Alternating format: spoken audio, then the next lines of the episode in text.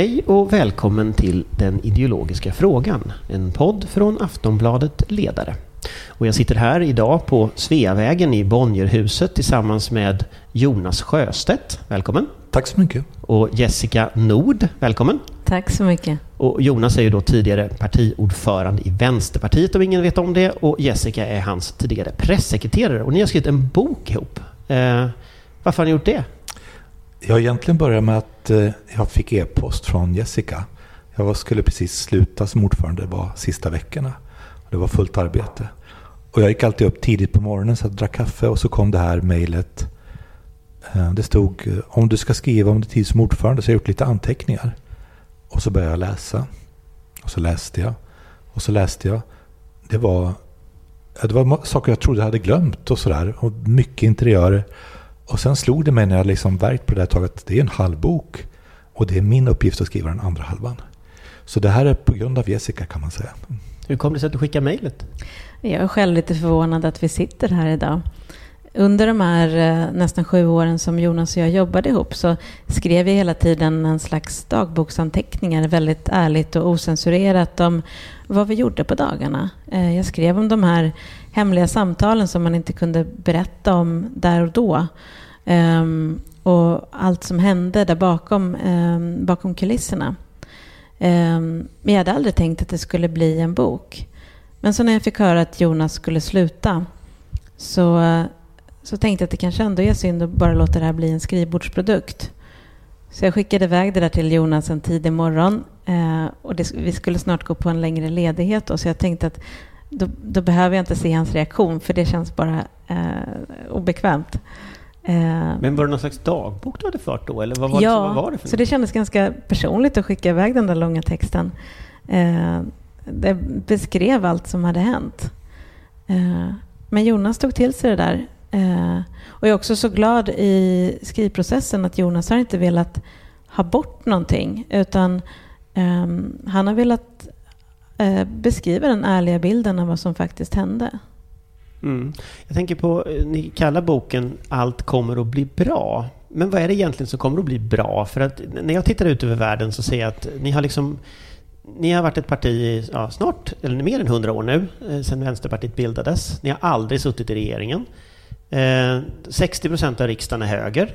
Eh, ojämlikheten i Sverige har ökat sedan 1980. Alltså, vad är det som kommer att bli bra?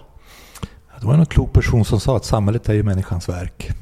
Man kan, eh, det är människor som bygger det bra och det som håller ihop i det här. Och människor har enorma förmågor att lösa problem och utveckla samhället. Och för oss står det här, dels så står det för att det står en sån här skylt i en villaträdgård i Umeå. Ett gammalt konstprojekt. Men vi upplevde också väldigt starkt efter, framförallt efter flyktingkrisen 2015, att högern och Sverigedemokraterna blev mer och mer dystopiska. De eldade på människors ilska och rädsla. Det räckte egentligen med dåliga nyheter. Ju argare och räddare folk var, ju bättre gick de för dem. Och vi tänkte så att vår uppgift är att komma med ett budskap av hopp. Det här är inte enkelt, men vi kan lösa det här tillsammans. Motsatsen till rasismen och, och rädslan för människor och sådär. Och vi slog verkligen an, tycker vi, en sån ton i sociala medier och tal. Det går att göra reformer, vi kan lösa klimatproblemen. Allt kommer att bli bra. Och jag tycker att det är, det är viktigt att det finns hopp i politiken. Hopp om förändring. Och hopp är också helt realistiskt. Det, det är liksom... men, men, det är du och ärkebiskop Antje Jackelén som pratar om hopp. Det är väl egentligen ingen annan som gör det just nu i, i samhällsdebatten? Nej, men desto viktigare att vi gör det, tänker jag. Och vänstern har alltid haft ett budskap om hopp. Vi kan ytterst bygga en demokratisk socialism. Där, där vi har demokratiskt inflytande över våra liv och arbeten. Där alla barn har samma möjligheter. Där vi tillsammans löser stora samhällsproblem. Alla har tillgång till kultur och utbildning och sjukvård. Och vi har ju för sjutton gjort en stor del av det där. Men jag tänker vi gör några nedslag i den här boken. Jag börjar med ett nedslag som jag, jag fastnade för som var Muren har fallit. Eh, du sitter på Gyllene Prag i Göteborg. Det är en klassisk Göteborgskrog som mm. alla som är från Göteborg vet, som jag också har suttit på någon gång. Eh, och, och, du diskuterar med tidigare, och det är medlemmar i Kommunistisk ungdom, Vänsterpartiet Kommunisterna som det mm. hette på den tiden. Och, och, du ska hantera situationen lite. Och den frågan du ställer som jag fastnar för här, den är vad ska vi ta avstånd från? Ja, och det... det på tal om att det alltid har varit hopp. Eh, jo, men Vänsterpartiets historia är ju att man först var ett socialdemokratiskt vänsterparti under en kort men intressant period. Blev ett traditionellt kommunistparti och sen började man bryta sig loss. Och inte tillräckligt mycket, men man, man var ett självständigt parti som kritiserade missförhållanden i öst och som hade en vision av en demokratisk socialism. Men man hade också kvar mycket av det gamla bagaget. Det var liksom, jag skriver en del om CH i boken, det var ett, ett tydligt brott, men inte ett fullständigt brott. Och då kommer den där frågan, när, nu när Berlinmuren och Sovjetsystemet faller, vad, vad har vi egentligen kvar? Någonting som är deras. Och det som var intressant var att människor reagerade otroligt olika. Ja, du beskriver, du satt med grannen på den partikongressen som mm. kommer efter där din granne säger att han, han, han röstar mot och så säger han att nu är han postkommunist. Ja, han jobbar på posten i Göteborg förstås ja. också. Ja. Eh, men, och, och det är också det här, finns det ett eget, en egen demokratisk kommunism? Om man kan prata om italienska kommunistpartiet, japanska, liksom sånt där som folk inte tänker på längre. Men det fanns någonting annat där också. Och för mig, min första reaktion är, men vi var ju inte som de i öst. Varför ska vi ta avstånd från det som inte var? Jag har själv träffat oliktänkande i öst flera gånger och ungdomar som demonstrerar och sådär. Och sen fattar jag liksom, det är just därför vi skulle ha bytt namn för länge sedan. Det är liksom det som är Men problemet. Men kom du på det 1989 eller hade du funderat på det en stund innan? Eller vad, vad var det som hände? Där? Nej, så det var ju så en sån omvälvande tid. Och jag var ju så att säga i ungdomsförbundet instinktivt på så här, förnyarsidan. Det blev nog kallat sosse både en och två gånger tror jag på den tiden. Ja. Eh, och, så jag ville ju att det måste ju hända, partiet måste ju förändras. Det måste ju liksom bli tydligt att vi är ett socialistiskt vänsterparti, liksom ett grönt, ja, feministiskt, allt det där. Samtidigt så hade jag ju liksom fostrats och varit med i ett parti där det fanns en kommunistisk identitet. En egen kan man säga. Och, det, och på något sätt var det så att då måste jag inse att den borde vi ha släppt för länge sedan. Men här tycker jag det finns ett hål i boken. För att varför går man med i ett parti som heter kommunistiskt om man inte är kommunist? Ja, men det, jag gick med i KU och åkte till Polen och träffade oppositionella ungdomar. Jag gick med i demonstrationer mot Sovjets inmarsch i Afghanistan. Jo, det, när du beskriver det och möte med oppositionella. Ja, jag tänker bara som, för det, det, är den frågan som inte får svar här. Varför går man med i ett kommunistiskt parti? Varför fick du inte med i liksom, Unga Örnar? Dels så tror jag att, jag tror att det är två saker. Det ena är att jag var vänster. Och jag uppfattade sossarna som rätt maktfullkomliga, inte särskilt vänster. VPK och KU, det var liksom den faktiskt också mer vettiga vänsterkrafter jämfört med de som fanns på den tiden. Det fanns ju allehanda smågrupper. Det är liksom, Särskilt i Göteborg. Ja, och det är, liksom, det är så den politiska kartan ser ut på något sätt. Och vid den här tiden så lever också tanken på att det finns en demokratisk kommunism.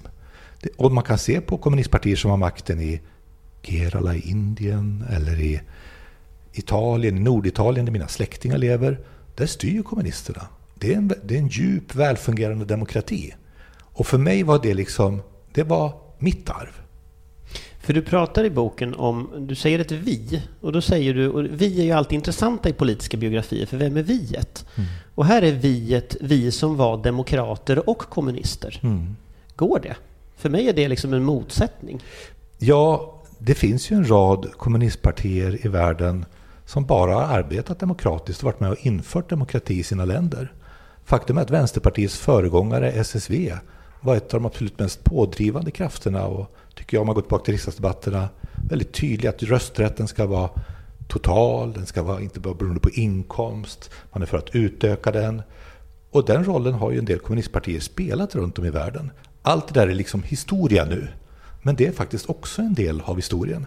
Jag Men det är en intressant uppgörelse, för här du beskriver senare i texten hur du övertygar Gudrun Schyman om att och liksom ta feminismen som mm. en bärande del i Vänsterpartiet. Och det, det tror jag de flesta idag skulle säga lite förvånande. Att liksom, kom det från, från dig? Inte bara mig, Nej, inte bara dig, men, men som en del. Att det, det, var inte hennes identitet från början. och kan början. man lite om henne så vet man ju att nej, det var det inte. Ja. Det var betydligt längre ut åt vänsterkanten. Mm. Men det intressanta är här, liksom, varför gör du det här uppbrottet? För du blir ju beskriven sen och det är en text som du skriver Jessica här, som, som vägval vänster. Mm. Och vägval vänster, för att ge en liten historisk parallell till det, det var ju en grupp som uppstod mellan Vänsterpartiet egentligen. Man var vänsterpartister, men man ideologiskt fanns mellan Vänsterpartiet och Socialdemokraterna. Mm.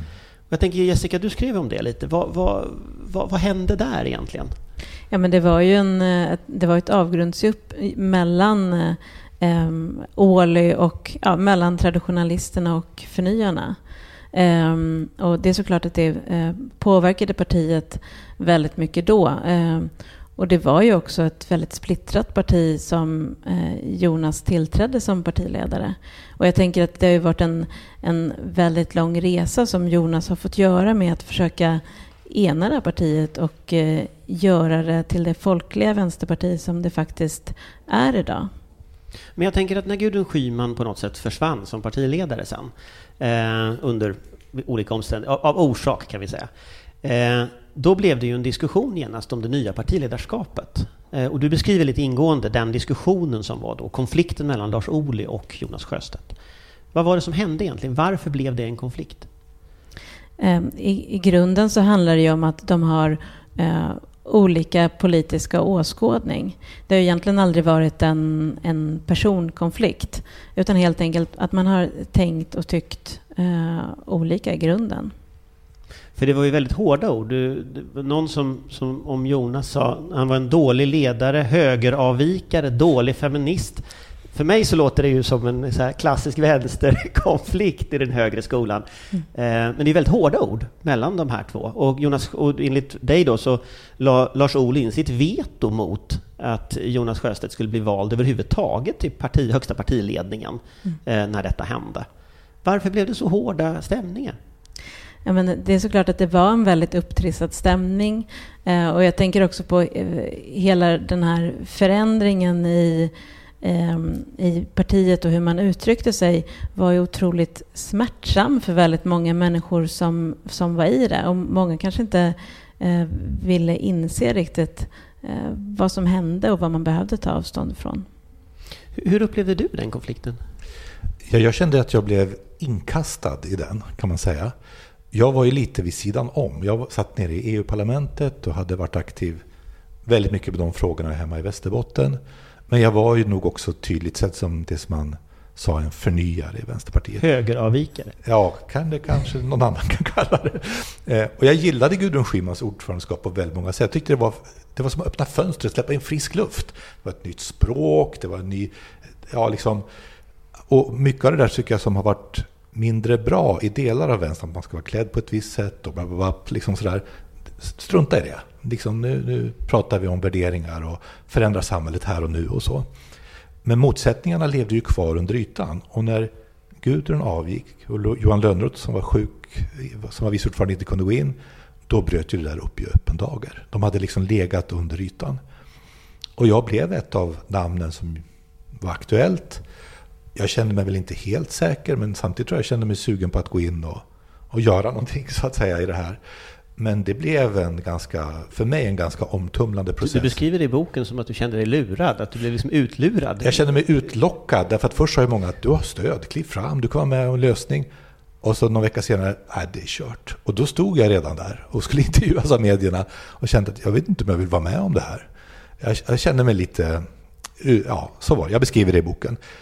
Och då drar jag mig tillbaks. Jag gör EMU-omröstningen och den var jättekul. Mm, jag tänkte vi kommer in på ja. den sen, men vi stannar lite i den här konflikten, för jag tycker den är inte intressant. För, ja. för det här är ju på ett sätt, när jag läser boken, ja. så det här blir ett efterskalv efter att man dumpar K1, mm. efter att den traditionalistiska falangen förlorar, men som kommer tillbaka i form av Lars Ohly. Det är ett efterskalv. Det som är intressant är att sen det kom en ny, väldigt stark ung generation i Ung Vänster på den här tiden. Många av dem sitter i partiledningen i Vänsterpartiet nu. Och de var ju irriterade på partiledningen, men inte av K-skäl, utan därför att de tyckte de var mesiga, Göran Persson fick bestämma för mycket, de, var, de ville inte bygga en stark organisation, de var intresserade, inte intresserade av antiglobaliseringsrörelsen och de ville ju ha förändring. Så de gick liksom in och stödde det som kallas traditionalisterna och det skapade en majoritet. Men sen var det ju bara det att när man hade fått makten så gick det inte så bra. Därför att det här När Lars Ohly hade fått makten? Nej, det här funkar inte. Och när dessutom försöker damma av det här kommunistbegreppet som vi liksom gjort oss av med för sent, då, då, då blir det ju... Det liksom, partiet hamnar i ett hörn. Och det intressanta då är att då börjar partiet förändras. Och jag tycker också att, jag skriver också det i boken, ibland blir omdömet om Lars Ohly väldigt ensidigt negativt. Vänsterpartiet var väldigt illa ute. Folk lämnade partiet, det var kaotiskt, högt tonläge. Och han på något sätt lugnade ner den där stämningen. Släppte in de här unga människorna. Men sen var hans tid slut. Men jag tänker att det finns, det finns en, det är ett intressant efterskalv eh, efter, efter, eh, efter eh, att man dumpar K. Och, och, vad som händer sen, som jag upplever när du beskriver det, det är ju att du hamnar ute i vildmarken. Du mm. hamnar ute i kylan efter, efter kongressen. Det är ingen som tycker tillräckligt synd om mig bara för att kylan är i New York och jag får gå runt Nej, jag vet. Du kommer till New York sen och du beskriver en tillfälle när Lars Ohly tackar av dig. Ja. Uh, och liksom nu, tack och hej för, för det här. Liksom. Och, och, det är precis efter att du har vunnit en EMU-omröstning. Mm. Och det där tycker jag är lite intressant, därför att jag var ju på ja-sidan i folkomröstningen om euron, jobbade på ja-kansliet. Och jag kommer så väl ihåg, eh, jag slog upp den nu inför vi skulle prata nu, en låt av Kreti och Pleti, mm. som ju var en, ett, ett vänsterband, eller är ett vänsterband, som, som, som var väldigt, som skrev anti-EMU-låtar. De hade samplat in din röst, ungefär mm. som en rockstjärna, på det här bandet. Mm. Och, och jag tror att väldigt många upplevde det så. Varför vann ni den där omröstningen? Vad var det som gjorde att just du vann och inte liksom etablissemangsvänsterpartiet, om man säger så?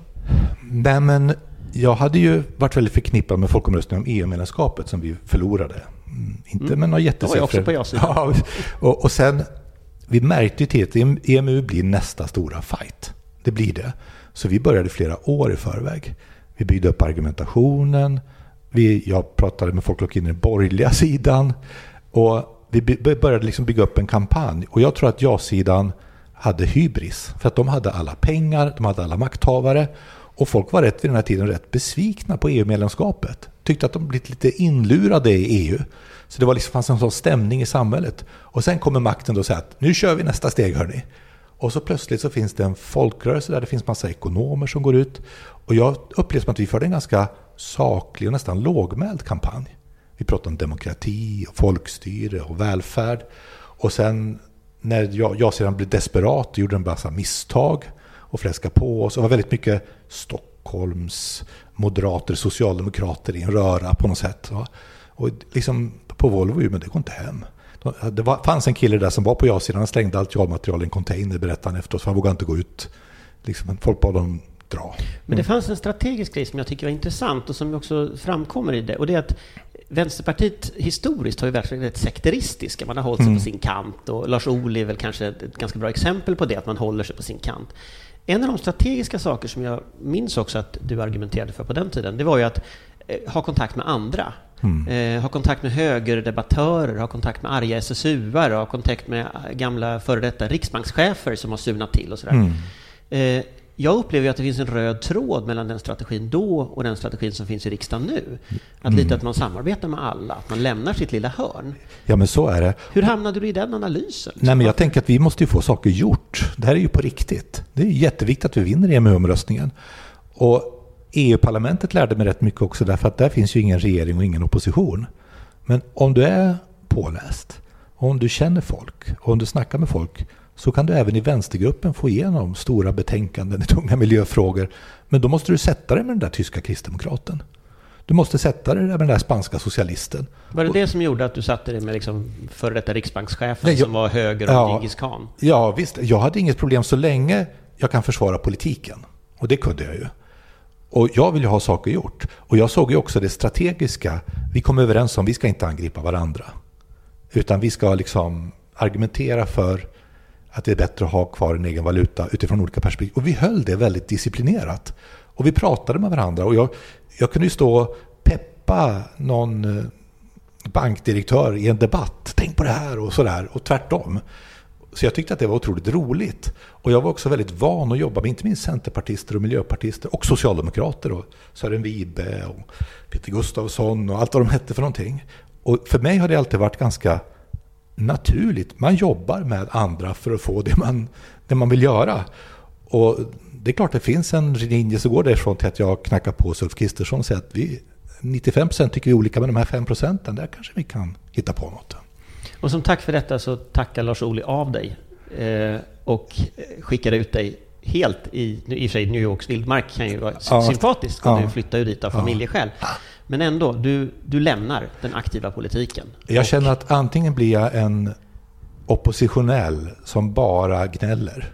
Eller så lämnar jag det här och gör någonting annat. Och då lämnar jag och gjorde någonting annat. Men nästan på väg ut från kongressen så säger Aron Etzler, har du tid fem minuter? Och så säger han, kan du skriva lite om USA i Flamman? Aron Etzler var ju alltså chefredaktör för Flamman som ja. är närstående vänsterparti. Och på den tiden tillhörde Gudrun Schyman och Johan Lönnroths hårdaste kritiker kan man säga. Men Aron har alltid tänkt lite större. Och så att, ja men det gör jag gärna. Och det var en av de saker jag gjorde i USA, det var att jag skrev åt Flamman och Finska Ny Tid och Norska Klassekampen och, och sådär. Och där, där började någonting. Ja, och det där tycker jag är lite intressant, för att du beskriver i boken hur du sitter och dricker bourbon och öl och lyssnar på bluegrass mm. och skriver texter i Flamman där hemma. Mm. Eh, Aron Etzler har ju skrivit antal texter tidigare. Han har skrivit senare efter det här Reinfeldt-effekten som mm. var en analys av Reinfeldt. Innan dess Trondheimsmodellen som var en, en, en text om facklig politisk samverkan i Norge. Eh, och, och, det intressanta här är att här finns ju en ny typ av vänster och den gamla högerfalangen i eh, liksom, Vänsterpartiet. Jag vet att man får inte säga höger i Vänsterpartiet. Alla är vänster, fast vi olika vänsterfalanger. Jag vet, man får inte säga högerfalang. Men, men det är ju lite intressant ändå, den här liksom nya ungdomsvänstern och den gamla högern. Vad är det som händer i det mötet? Nej, men jag tror att den här unga generationen, de börjar gå in och ta plats i Vänsterpartiet och de gör det ofta på kommunal nivå. Och ibland så är det voteringar, man ersätter gamla kommunalråd med nya unga och sådär. Så plötsligt har Vänsterpartiet en helt ny generation med unga kommunpolitiker i Umeå, Linköping, och Malmö och Göteborg. Lite senare i Stockholm. Och de är mycket tuffare mot sossarna. Men de börjar också gå in i realpolitiken. De är inte nöjda med att hålla tal. De vill ta tillbaka privatiserad äldreomsorg. De vill ha avgiftsfri kollektivtrafik. Och de är liksom... De är inte riktigt som vänsterpartisterna var förut. Och jag tycker ju väldigt mycket om det. Därför att det är ju det Vänsterpartiet jag vill ha.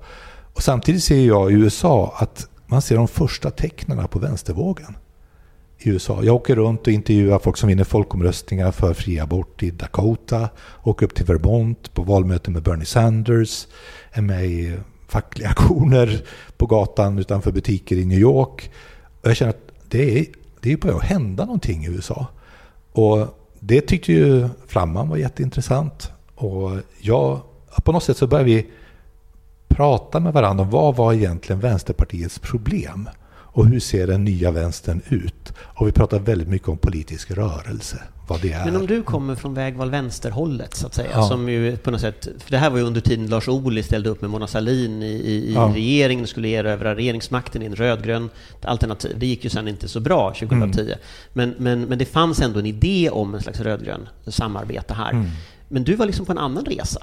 Du var på väg på en annan slags vänster där i USA. Ja, men det var jag och, och eh, Vänsterpartiet en, har ju ändrats mycket sedan den tiden.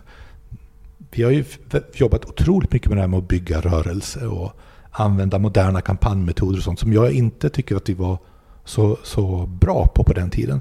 Men det här visar ju också att Lars Ohly i praktiken inte gjorde det han blev vald på. Utan han blev mycket mer pragmatisk. Och han var den som tog Vänsterpartiet ganska nära att komma in i regeringsställning.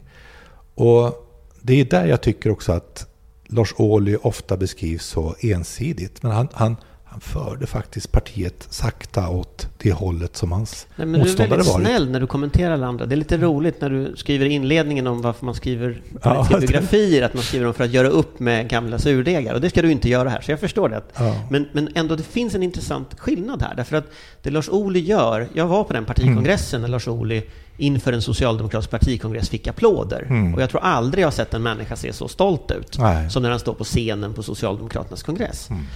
Samtidigt så var det ju också det sista han gjorde på ett sätt. För sen var det ju kört. Ja. Och sen kommer du mm. tillbaka med den här andra idén om vad vänstern är. Ja. Och du åker hem till Sverige Och du berättar glatt för media att eh, om Lars Ohly skulle vilja hoppa av, då är du beredd att kandidera. Ja. Jessica, vad händer sen? Jo, men eh, Jonas kommer tillbaka till Sverige eh, och det är egentligen i Almedalen som allting fullständigt eh, brakar loss och det blir allmänt känt att Jonas vill, vill eh, ta över eh, partiet. Eh, men jag tänker också, apropå det Jonas säger, så har ju han eh, någonstans blivit som en länk mellan den, den gamla vänstern och den här eh, nya vänstern. Eh, men, men lyckats behålla en stor förståelse hos många, eh, många i den här äldre vänstern också, haft eh, båda delarna med sig. Men det har ju varit ett jättestort arbete eh, med många resor ut i landet för att komma dit. För jag tänker att här händer någonting under 2012. Mm. Håkan Juholt, du skriver att du mötte honom en gång och han såg ensam ut och så, men, och det var han väl också. Men, men 2012 så väljs ju först Stefan Löfven, du väljs några veckor med, före, före honom, faktiskt med några mm. veckors mellanrum. Väljs där i det här liksom årsskiftet, det turbulenta årsskiftet kan man säga, mellan 2011 och 2012. Eh, och sen så, så börjar ju du bygga den här nya vänstern. Mm. Vad är det för idéer som du försöker liksom genomföra då? Det finns eh, några stommar. Politiskt kan man säga att jag vill göra den grönare, ta klimatfrågan på fullt allvar. Att vänstern ska vara det bästa klimatpartiet. Jag vill att vi ska vara ett pragmatiskt parti i den bemärkelsen att vi alltid ska vara beredda att gå in och styra och göra reformer så länge vi kan driva utvecklingen åt rätt håll. Vi identifierar ganska snabbt att ett av våra huvudproblem är att vi uppfattas som ett gäng pratmakare välvilliga pratmakare som inte får någonting gjort. Ehm, eh, men vi, vi vill ju inte vara det partiet. Vi vill vara ett parti som gör verkstad och som gör reformer. Ulla Andersson personifierar ju liksom reformerna och sådär. Jag vill att vi ska bygga ett modernt rörelseparti. Och vi tittar ju jättemycket på Corbyn på hans höjdpunkt, Momentum, Bernie Sanders, Frans Insoumise, Podemos, Syriza och det här samspelet mellan... Podemos är ju i Spanien, ja, spanska socialdemokrater. Syriza är ju grekiska. Ja, det, ja Vänsterpartiet. Ja. Och det här samspelet mellan mycket folklig mobilisering, bra på sociala medier, positivt budskap om förändring, men också väldigt rotat i människors vardag. Det är inte liksom en akademisk vänster som kommer och berättar om marxismen säger det här, utan det här är bread and butter. Det här är, I USA så är det studielån och sjukförsäkring och ojämlikhet och klimat. Och här är det marknadshyror och det är LAS och det är glasögon för barn och det är personaltätheten i äldreomsorgen. För, för vad, jag, vad jag, som jag tycker är så intressant när du beskriver Syriza, när du beskriver Podemos, när du reser runt, du reser till mm. Grekland, träffar gamla vänner från Europaparlamentet, ja. du upplever de här sakerna. Eh, vad skiljer det projektet som du ser att de har och som du här lanserar från socialdemokrati egentligen? Ja... Vad, vad liksom, vad, är, är, är, det, är någon slags socialdemokrati light, eller vad är det liksom du försöker skapa? Jag skulle säga att vi är socialister och reformister. Medan socialdemokratin inte längre strävar mot demokratisk socialism utan en hygglig kapitalism. Och tvekar inför reformer som ändrar samhällets grundläggande maktförhållanden. Men det gör inte vi. Så jag skulle säga att den traditionella uppdelningen som fanns i arbetarrörelsen mellan socialdemokrater, kommunister, revolutionära reformister, den är sedan länge överspelad. Idag ska jag säga att det är mellan de som faktiskt vill demokratisk socialism och är beredda att bråka med kapitalet och de som i praktiken förvaltar och ser makten mer som ett, ibland nästan ett självändamål. Jag förstår om det uppfattas som en provokativ beskrivning av många, men jag ser det så. Jag tänker också att Socialdemokraterna, så fort de har kommit tillbaka till makten efter en, en, period av borgerligt styre, så har ju de just bara förvaltat det som har varit. Eh, och, och, man kan, jag kan sakna en, en visioner i, i partiet och tankar om vad man kan göra annorlunda framåt. Det är ett förvaltande parti. Men jag tänker att, eh, för jag tänker att eh, Jessica, man fortsätter på det spåret. Det var ju Syriza också när de kom till makten.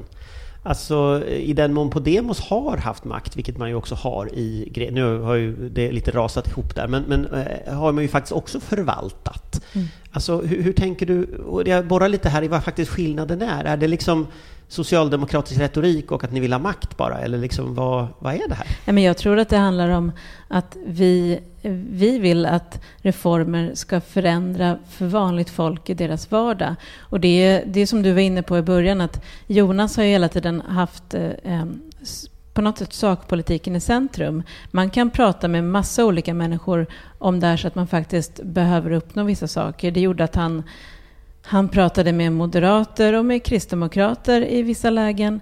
Ehm, och eh, ehm, det har varit det som var viktigt för oss under 2014 till 2018 så drev vi igenom ett, ett stort antal reformer. Jag tycker också att eh, för mig som socialist så kan man säga att den gamla VPK-synen på socialister var att vi står här och delar ut flygblad och en dag så ändras alltihopa och så får vi ett socialistiskt samhälle. Lite rått sådär va. Jag säger att det finns starka socialistiska inslag i vårt samhälle idag. Det är det som gör vårt samhälle anständigt. Och jag ser det som att genom att bygga ut de inslagen så går vi mot demokratisk socialism.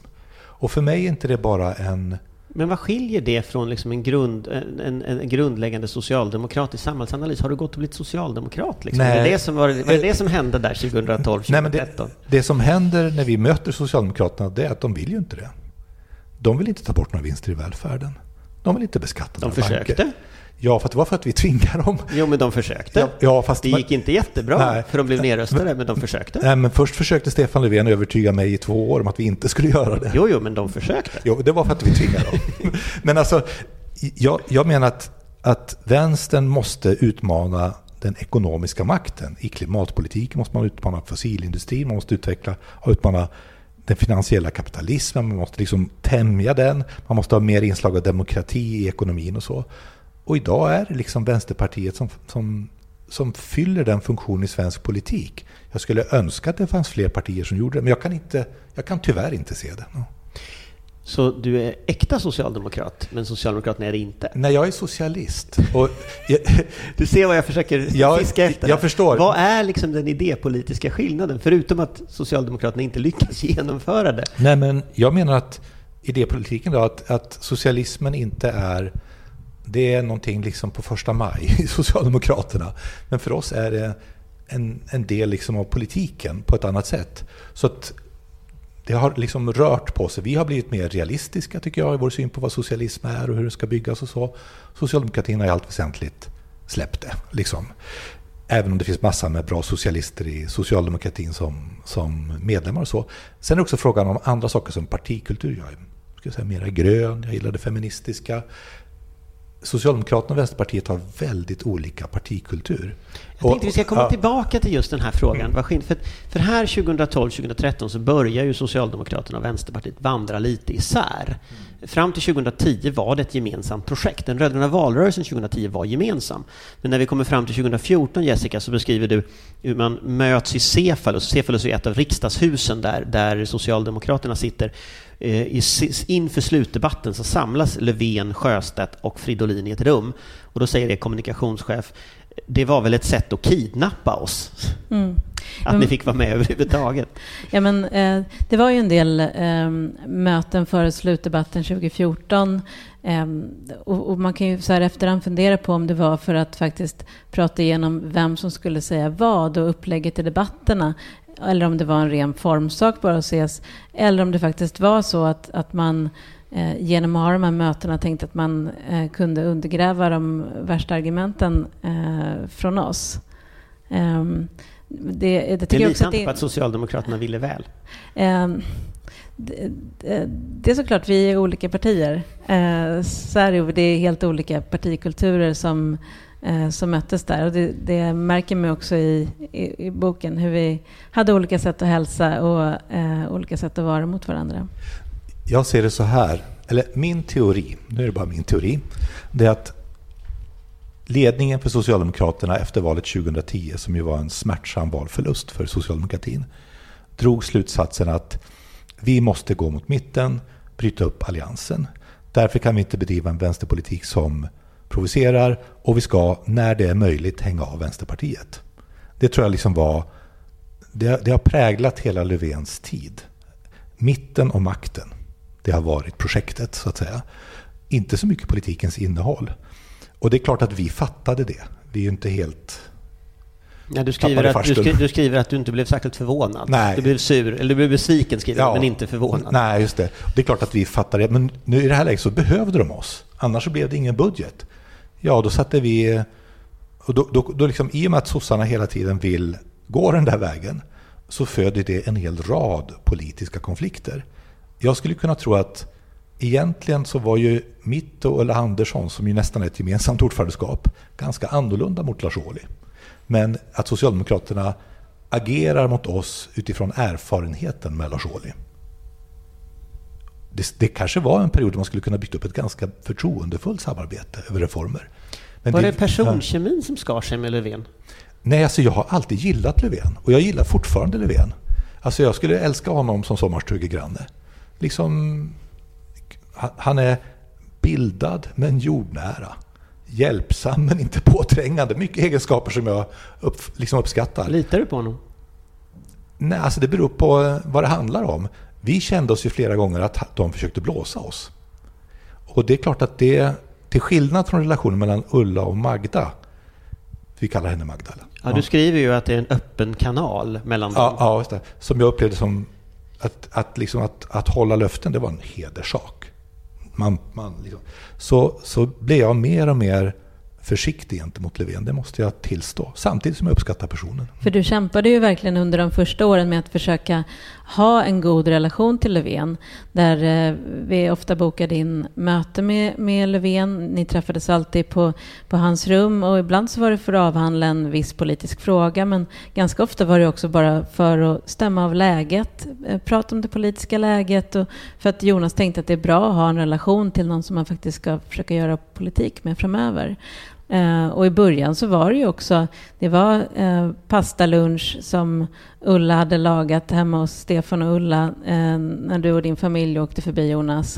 Eh, men det vart ju en resa där eh, förtroendet eh, mellan partierna allt mer försvann. Du skriver en intressant formulering som jag tycker. Du skriver att det är två jämngamla män som gillar fläskpannkaka. Ja, men det är ju någonstans du. så. Som, att... och det, det, känns, det känns som att du fångar någonting mer i relationen än bara att de har trevligt ihop och äter någonting. Alltså det, det, finns någonting djupare. Ja, men det är ju någonting med det där. Det är två män som, som båda har bakgrund i industrin. De, de förstår varandra i, ur någon slags arbetarklassperspektiv. Um, men sen tror jag i, i realiteten tycker jag man har märkt under åren att Jonas har eh, ett perspektiv medan Löfven och Socialdemokraterna ofta när det väl har gällt ehm, eh, snarare har valt eh, ekonomin och företagens intressen. Ja, för, för, men det intressanta här är din beskrivning av personligheterna här. För mm. att du beskriver ju Fridolin, skulle jag säga, mycket mer negativt. Förutom att han kramas, skriver du. Men att liksom... Att, Frågan är om man tycker det är positivt eller nej. Nej, men jag vet inte. Men du beskriver det lite mer så att säga, han, han, han flimrar förbi texten här och var. Eh, så, men aldrig egentligen någon vidare positiv beskrivning. Men det är en väldigt varm beskrivning egentligen av Löfven. Det är väldigt mm. intressant att läsa skillnaden, tycker jag. Vad, mm. beror, vad beror det på? Ja, men jag, jag tänker i grunden vet jag inte om jag är negativ till eh, Fridolin och andra miljöpartister. Det beror på vad man tolkar in i begrepp som att de, de vid den här tiden så uppfattades ju de som mer eh, hipstriga, eh, de glada typerna som kanske kom lite sent och, och kramades över partigränserna i korridorerna. Eh, Medan jag i, i eh, grunden delar Jonas bild av Stefan Löfven som, eh, som en utåt sett eh, trevlig prick. Så varför skar detta sig eh, så fullständigt nej, men, 2014 under en period där? Det var ju inför all media. Ja, nej men det är ju politik. Eh, det är ju det. Eh, vi har helt olika mål. Stefan Löfvens mål uppfattar jag väldigt tidigt är att göra upp med Centern och Liberalerna. Han är beredd att flytta politiken rejält åt höger. Och sen kommer vi där och vill ta bort vinster i välfärden som en ren provokation mot borgerligheten. Och vill höja skatten på banker och miljardärer Eh, och liksom, det passar inte alls in i det där projektet. Och då blir det politiska konflikter. Och boken beskriver ju liksom hur de här eskalerar liksom på olika områden. Samtidigt så finns det också någonting parallellt med det. Och det är att när vi budgetförhandlar då för vi fram massa konkreta reformer. Inte alltid de dyraste, men många reformer är ganska mycket vänsterhjärta. Bygga ut välfärdsstaten, se till att barnfattigdomen bekämpas. Jo, varenda socialdemokrat drog dem på alla första maj. Ja, jag vet det. Sen. Och vi, vi, vi log lite och sa liksom, ja, det var ju synd att de inte sa ja direkt i förhandlingsrummet också. Då, va? Därför att det, och då kände vi så att, men S har ju inga idéer. Allting kommer ju från oss. inte allt, men lite grann så kände vi. Och där fanns det ju faktiskt en möjlighet till ett riktigt samarbete. Ja, varför sket det sig? Nej, men det var ju därför att det som var viktigt för oss, det var att öka jämlikheten i samhället. Och det går inte med dagens skattesystem. Det är förstärkande av ojämlikheten i Sverige. Och då måste man bryta det förstärkande. Och det trodde Socialdemokraterna inte på. Reformer, ja. Fördela om via skattesystemet, nej. Det var liksom det vi mötte. Och det andra var ju, vi måste stoppa nedbrytningen av välfärden med privatiseringar. Och det, det, det sa ju Socialdemokraterna på sin höjd några veckor före valet. Men sen vill de ju aldrig göra det. Men, men, men ni var ju också ganska... Alltså, det, det, här är ju ett växelspel också inom mm. V, märker man ju när man läser texten. Du skriver vid något tillfälle att vi var nöjda med att kunna rösta emot borgerlig statsminister och budgetar över, eh, och, och borgerliga budgetar. Att det var på något sätt, ni var nöjda, ni hade hamnat i en position där ni ändå var rätt nöjda med den positionen. Ja, ja, januari, så det var, måste ju vara ett växelspel här mellan liksom, ja, ja re, maktrealism, om man ska uttrycka sig så, och idéer ändå här. Ja, så är det naturligtvis. Att det, det finns ett sånt. Den här formuleringen gäller januariavtalet. Och där bjöds vi inte in till den förhandlingen. Men jag stod på en snögata i Berlin, hade firat min 50-årsdag från bar där i Kreuzberg och när Stefan Löfven ringde visste jag att någonting var på gång. Och det var ju så att vi var de osannolika vinnarna på januariavtalet. För det liksom gjorde att vi fick det här budgetinflytandet i flera år framöver. Vilket vi kanske inte riktigt kunde räkna med. För vi såg Decemberöverenskommelsen tänker du? Ja, det var den jag var ja, mm. Helt rätt. Januariavtalet kom ju det kom, 2018. Det var något helt annat. Ja. Men det, och den var vi inte vinnare på. Det var inte vinnare på. Nej, men den blev av med så småningom också. Men decemberöverenskommelsen gjorde att Stefan Löfven fick inte den här handlingsfriheten att gå högerut. För det band honom också till det rödgröna projektet. Och det använder vi naturligtvis till massa realpolitik. Och jag ska säga att det visar också Vänsterpartiets förändring därför att vänsterpartisterna älskade ju de här reformerna. De vill ju ha det Vänsterpartiet som faktiskt Kolla här, vi har fixat fria arbetskläder för de som jobbar i hemtjänsten. Eller nu kan vi ha råd att bygga hyreslägenheter i kommunen för det här stödet har kommit eller så. Så jag tycker att det är, en, det är också en, en bra period som knyter ihop de här unga radikala som har gått in i kommunpolitiken, börjat driva reformer och sen får igenom den politiken också på nationell nivå. Men sen kom 2018 och då är vi framme vid januariavtalet. Mm. Och där, där kommer ju på något sätt båda de, alla de här trenderna som vi har pratat om kommer ju ihop här. Och här kommer ju just den unga radikala kommer ju nu in som riksdagsledamöter, som ledande personer i Vänsterpartiet. Jag såg som då gammal göteborgare hur i Göteborg vänstern och Socialdemokraterna bröt ihop, så man slutade prata med varandra mer eller mindre. Eh, nu styr ju borgarna Göteborg och man fort, fort, fortfarande pratar men inte med varandra och vidare. Mm. Eh, det är en urusel stämning. Och tvärtom så har det blivit liksom Vänsterpartiet Socialdemokraterna mot varandra. Och så såg det ju lite ut på, på, eh, efter januariavtalet också. Kamerorna följde dig på presskonferenser när ni liksom la fram olika besked hit och dit. Hur kände du? Alltså vart skulle det där ta vägen? Vad var liksom din tolkning av det som hände? Nej men, vi såg ju på valnatten att det går inte att fortsätta det rödgröna projektet. De kommer att rösta ner oss. Vi, det, den här liksom unikumet att vi kunde bedriva vänsterpolitik med högermajoritet, det var över. Man måste snacka med Centerpartiet och kanske även Liberalerna. Det flaggade vi. Vi fattar det. Vi kan också prata med dem. Vårt problem som jag upplevde det, det var ju inte främst att Centern och Liberalerna inte ville prata med oss, utan det var att Socialdemokraterna inte ville göra det. De ville dra. De ville dumpa oss. Och, och det är väldigt svårt att förhandla med någon som inte svarar på sms, som inte vill förhandla. Och då ställdes ju vi inför ett eh, fait accompli som det heter på franska. Alltså att nu har vi skrivit avtalet, vi har skrivit, till och med skrivit in en ren oförskämdhet mot Vänsterpartiet som vi behöver för att bilda regering, vilket jag nog tycker är... Men den var ju inte Socialdemokraterna, det den var, var väl inte, Liberalerna? Nej, men alltså att man gick med på det, det var, det var inte så bra. Jag uttrycker det lite. Det var dumt av många sätt. Då, eh, och vad gör vi då? Pest eller kolera? För det hade, det hade, många önsketänkte att det hade blivit nyval och jättebra valresultat. Men det hade, det hade blivit blåbrunt. Det kunde vi liksom läsa ut tre dagar senare. Och vi vill inte ha blåbrunt. För vi visste att då kommer hela januariavtalets alla dåliga delar genomföras. Sverigedemokraterna kommer att komma till makten, vi kommer att drabba folk, alltså även om de inte sitter i regering. Och det kommer inte bli någon klimatpolitik. Pest sägs ju vara en värre sjukdom än kolera, så vi valde kolera. Och, men vi hade också från dag ett så tänkte vi vi måste ju, vi kan ju inte acceptera den rollen. Men det är nu regeringsfrågan avgörs. Sen kan vi ändra politiken. Och vårt mål var ju att plocka ner januariavtalet. Först bit för bit, sen som helhet. Och, och fokusera på frågor som var bra för oss och viktiga för Sverige. Och det är ju faktiskt det som Vänsterpartiet har gjort.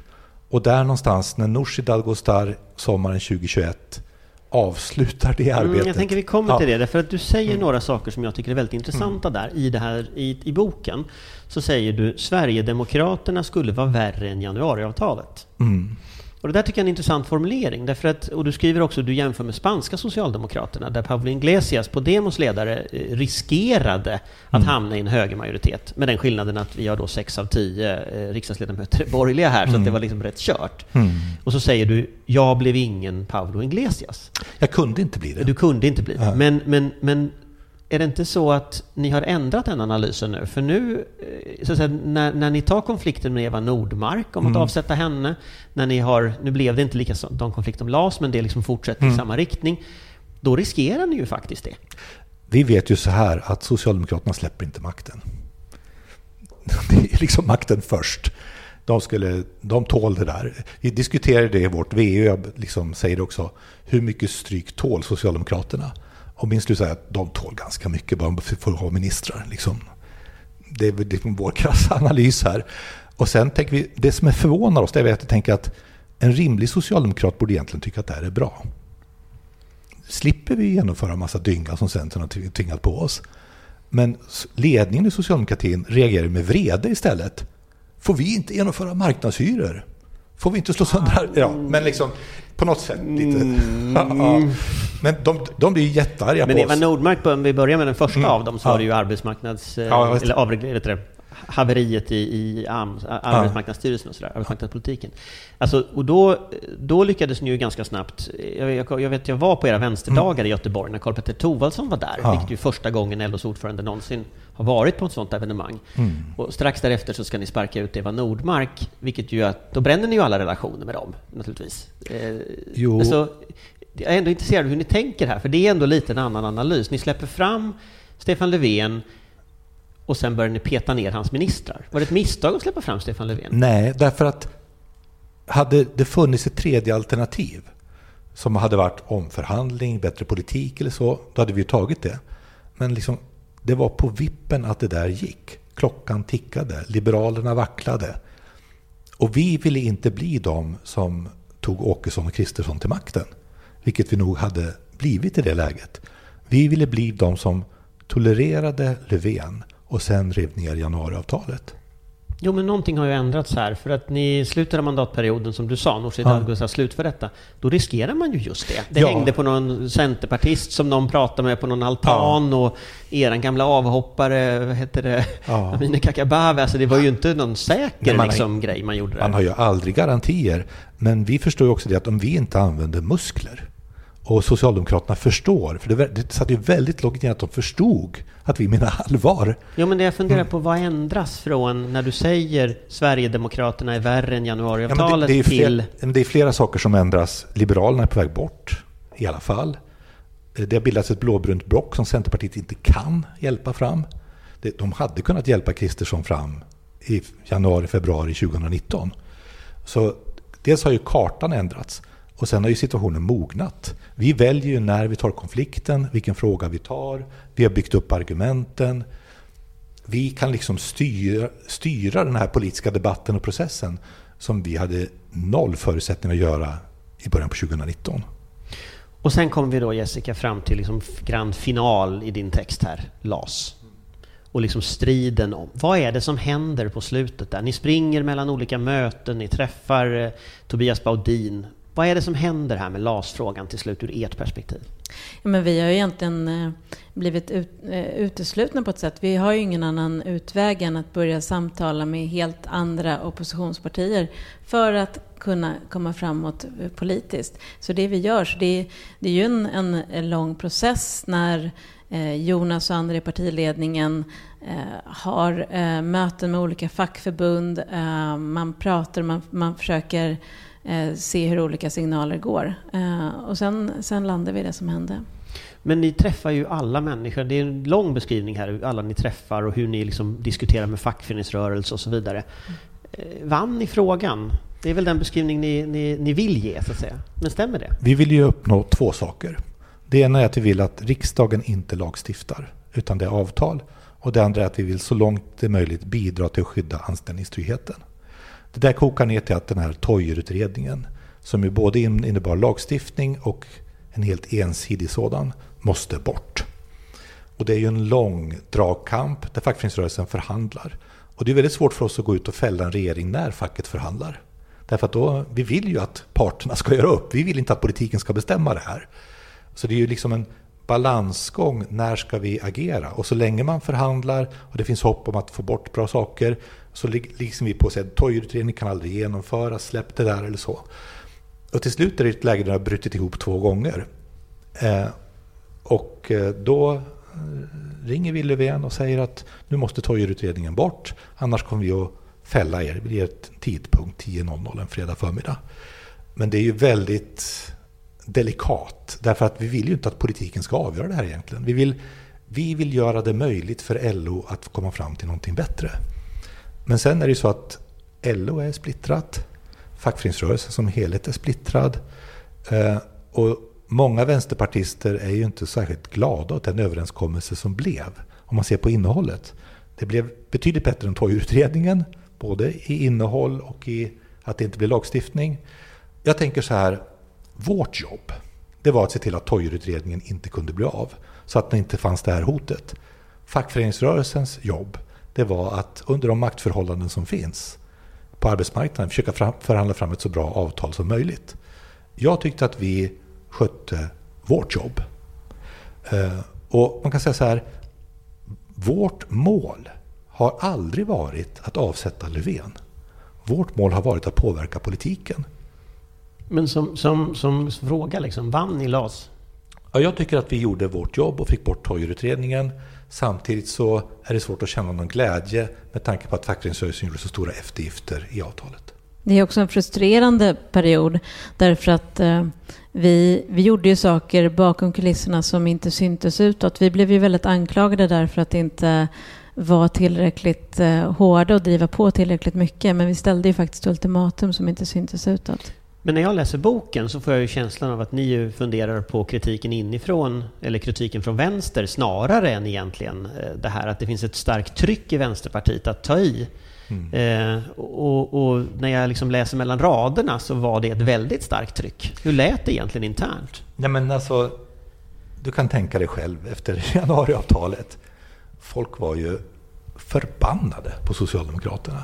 Man kände sig liksom trampad på. Här har vi regerat ihop i fyra år.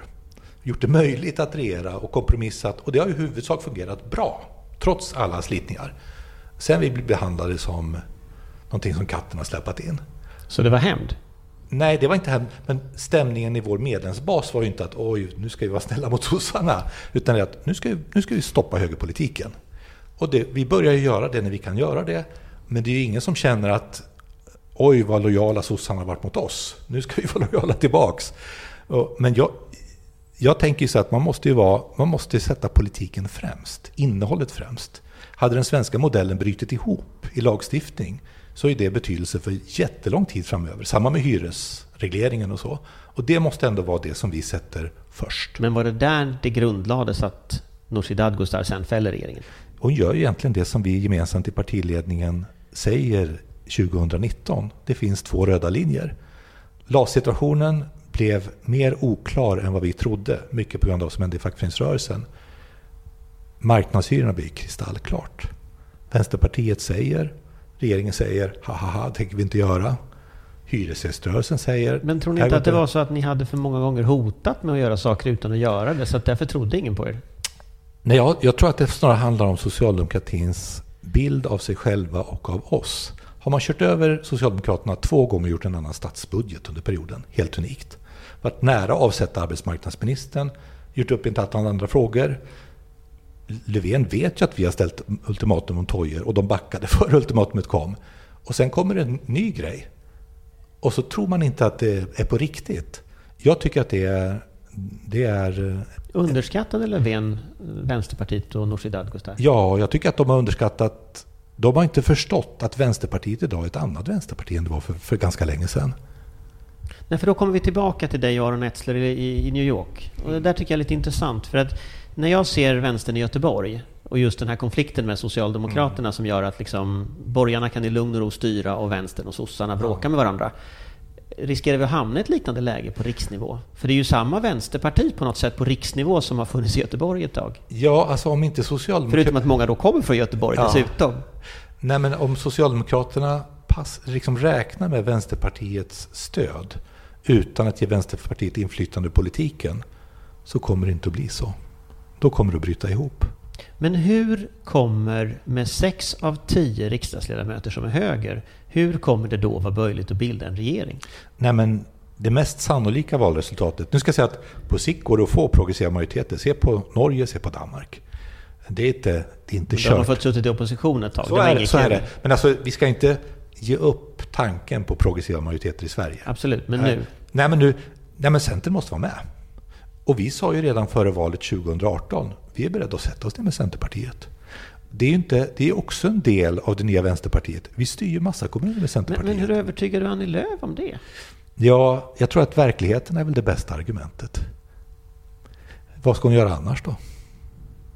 Lägga ner rösterna, gå i opposition, det har de ju sagt. Jo, men då är det i sånt fall Annie Lööf som för Åkesson och Kristersson till makten. Då är det nog slut med Annie Lööf som politiker.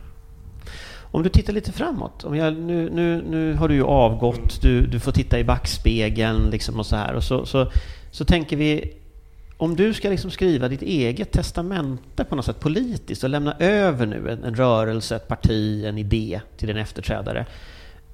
Hur ändrar man det här fundamenta med att sex av tio röstar höger? Hur liksom får du en ny progressiv majoritet i Sverige? För det är ju någonstans det enda som...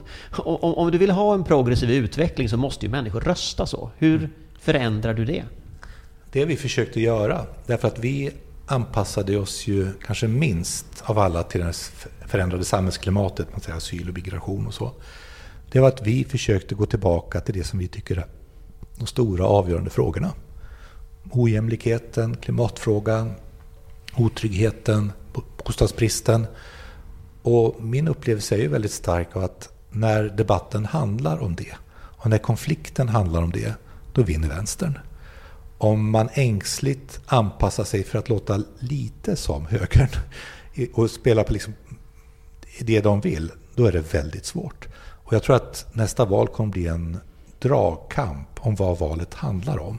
Och det kommer också kanske vara avgörande för dess utgång. Det är den roll som vi har försökt att spela som det medelstora parti vi är i svensk politik idag.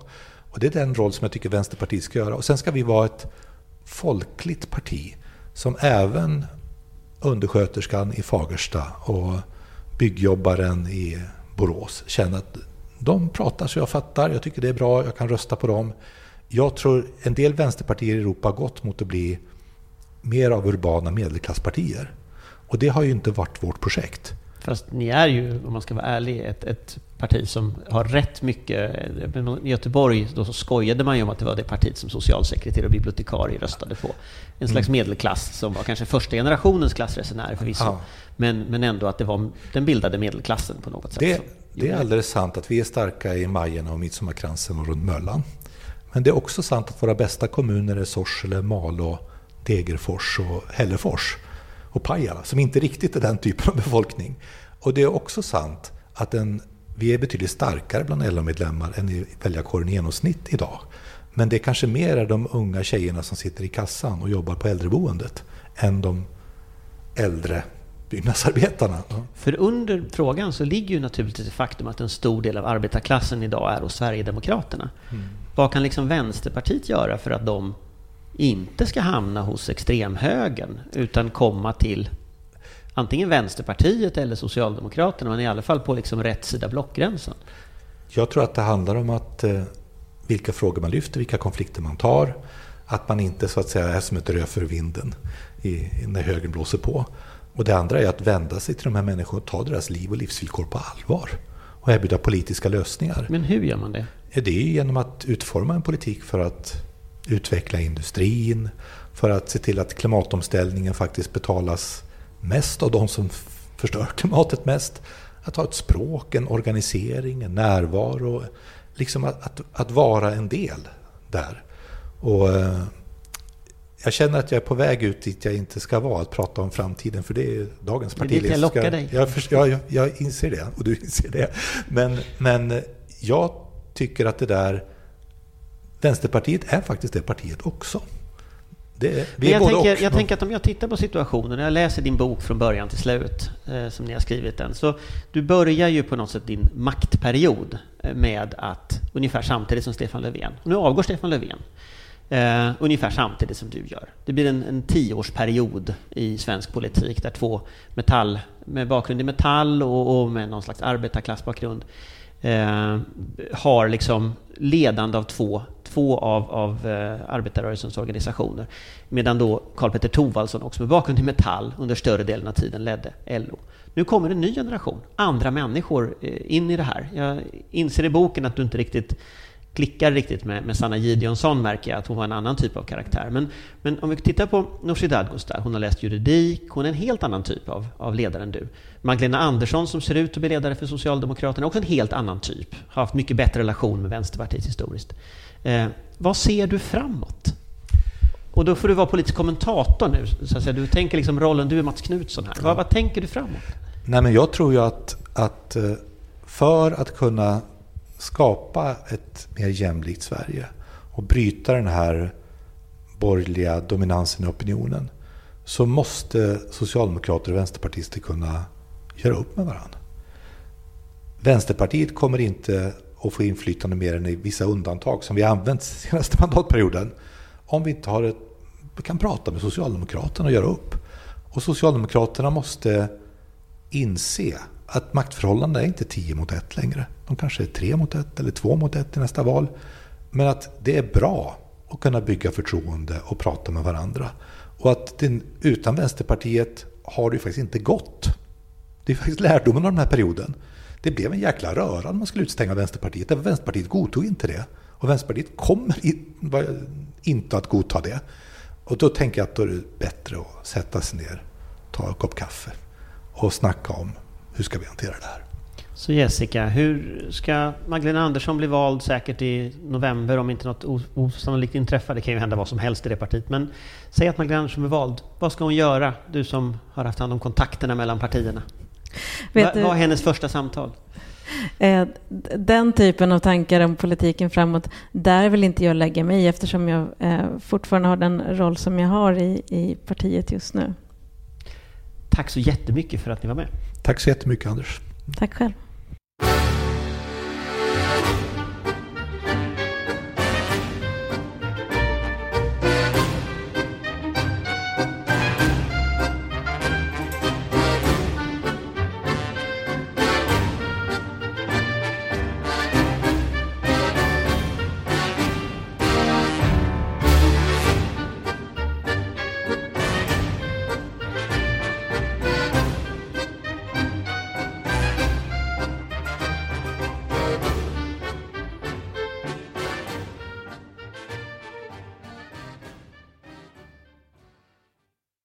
Du har lyssnat på en podcast från Aftonbladet. Ansvarig utgivare är Lena K Samuelsson.